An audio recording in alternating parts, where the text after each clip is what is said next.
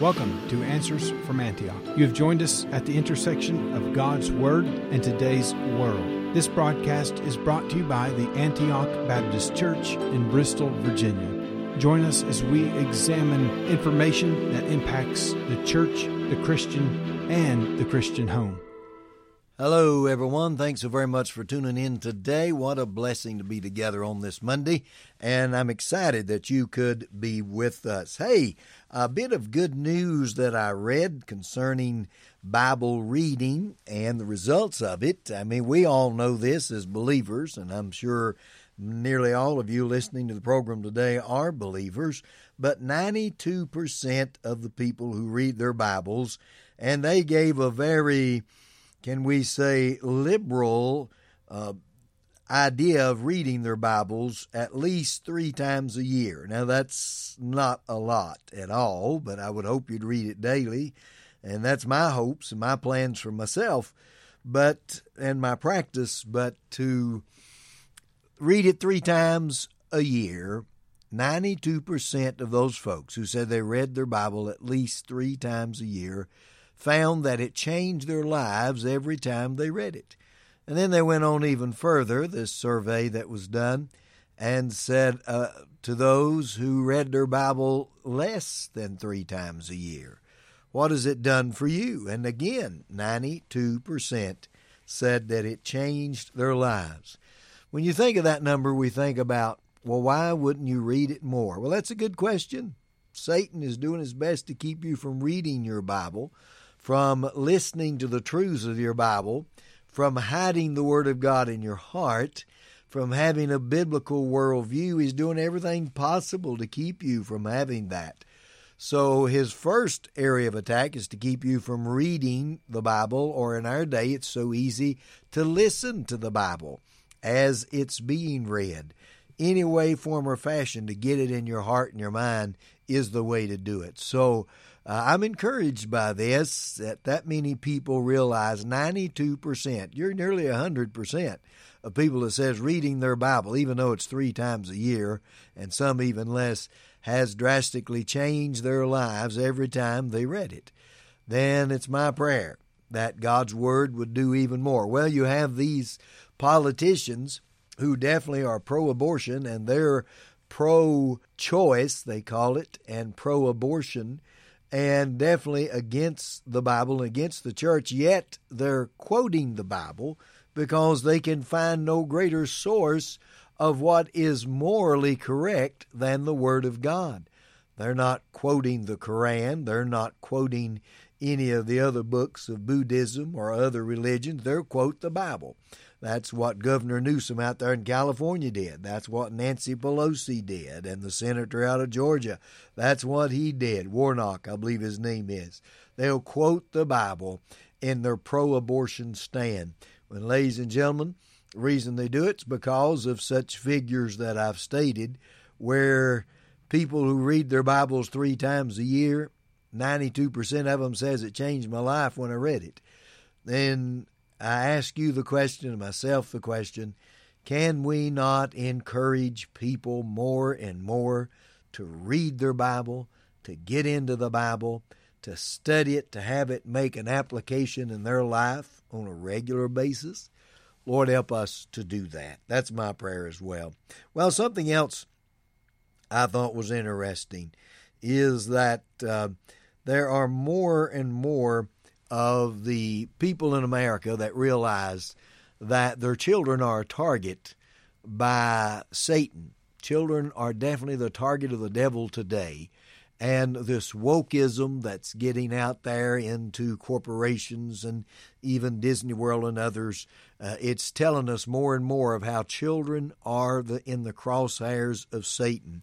Therefore, a recent poll just released that 77% of the voters, that's over three fourths of the voters today, says education is very important in their decisions in election year this year.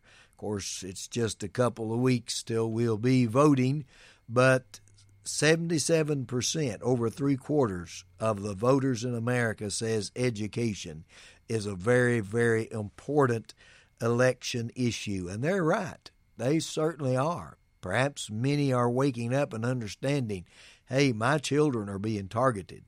They're being used as guinea pigs. They're being told anything and everything, and a lot of it hid from the parents, where the parents don't have control anymore. And we're not going to have it. We want different things than that.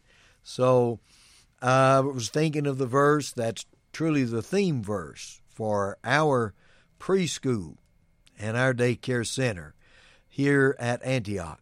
Train up a child in the way he should go, and when he's old, he will not depart from it. Hide the word of God in their hearts while they're young.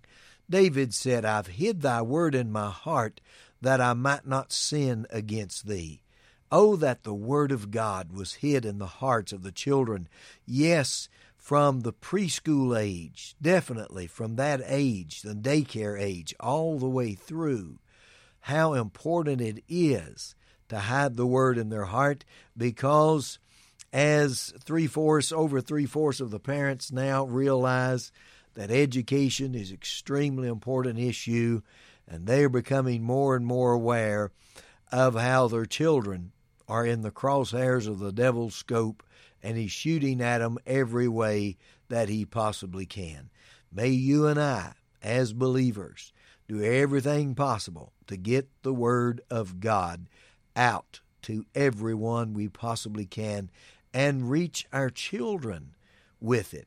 You know, Child Evangelism Fellowship recently said that after after a child or a teenager reaches the age of 19, after they reach the age of 19, only 9% are ever reached with the gospel. Only 9% are saved after the age of 19. Now, think about that. Think how far down the road we've come in the wrong direction as the Word of God has been removed from school, prayer been taken out of the school. That was in 1962 and 63. All of this taken out of the school, and now, by the time a child reaches the age of 19, only 9% are ever saved. So we know it, that we need to do everything possible to reach them with the Word of God. Get the Word to them every way possible in Sunday school how important that is, in Bible study, and so many times we fail to use and utilize the tools of the computer. We can do Zoom meetings, we can do discipleship meetings. Uh, Brother Larry Turner over in Wise, Virginia. Brother Larry has got a tremendous discipleship online ministry, Impact Ministries Wise and uh, that's the website, I believe, Impact Ministries Wise. And it's tremendous. It's just a virtual discipleship program. I encourage you to check that out, how important that is. Hey, let me announce a very special meeting that's sponsored by our church, and I know that this great radio station is also sponsoring it with us, and that is this coming Sunday night. That'll be the 23rd of October, Sunday night here at Antioch, 6 o'clock. Phil Cross, the uh, great songwriter, singer, uh, the leader of Poet Voices, and has had many, many awards. Matter of fact, I guess he's the most published songwriter today in gospel music. Phil Cross will be with us right here in concert at Antioch Baptist Church on Sunday night, October 23rd at 6 o'clock. That's this coming Sunday, and we want you to be part of it. So put that down on your calendar. Come and attend.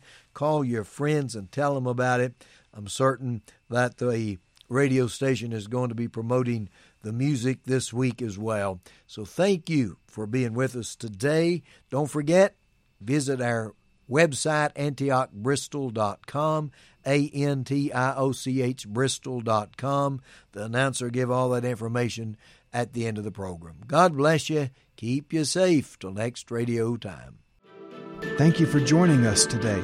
We encourage you to visit our website at antiochbristol.com. There you will find many ways to contact us and connect with us, and so much more. Until next time, stand firm in Jesus' truth.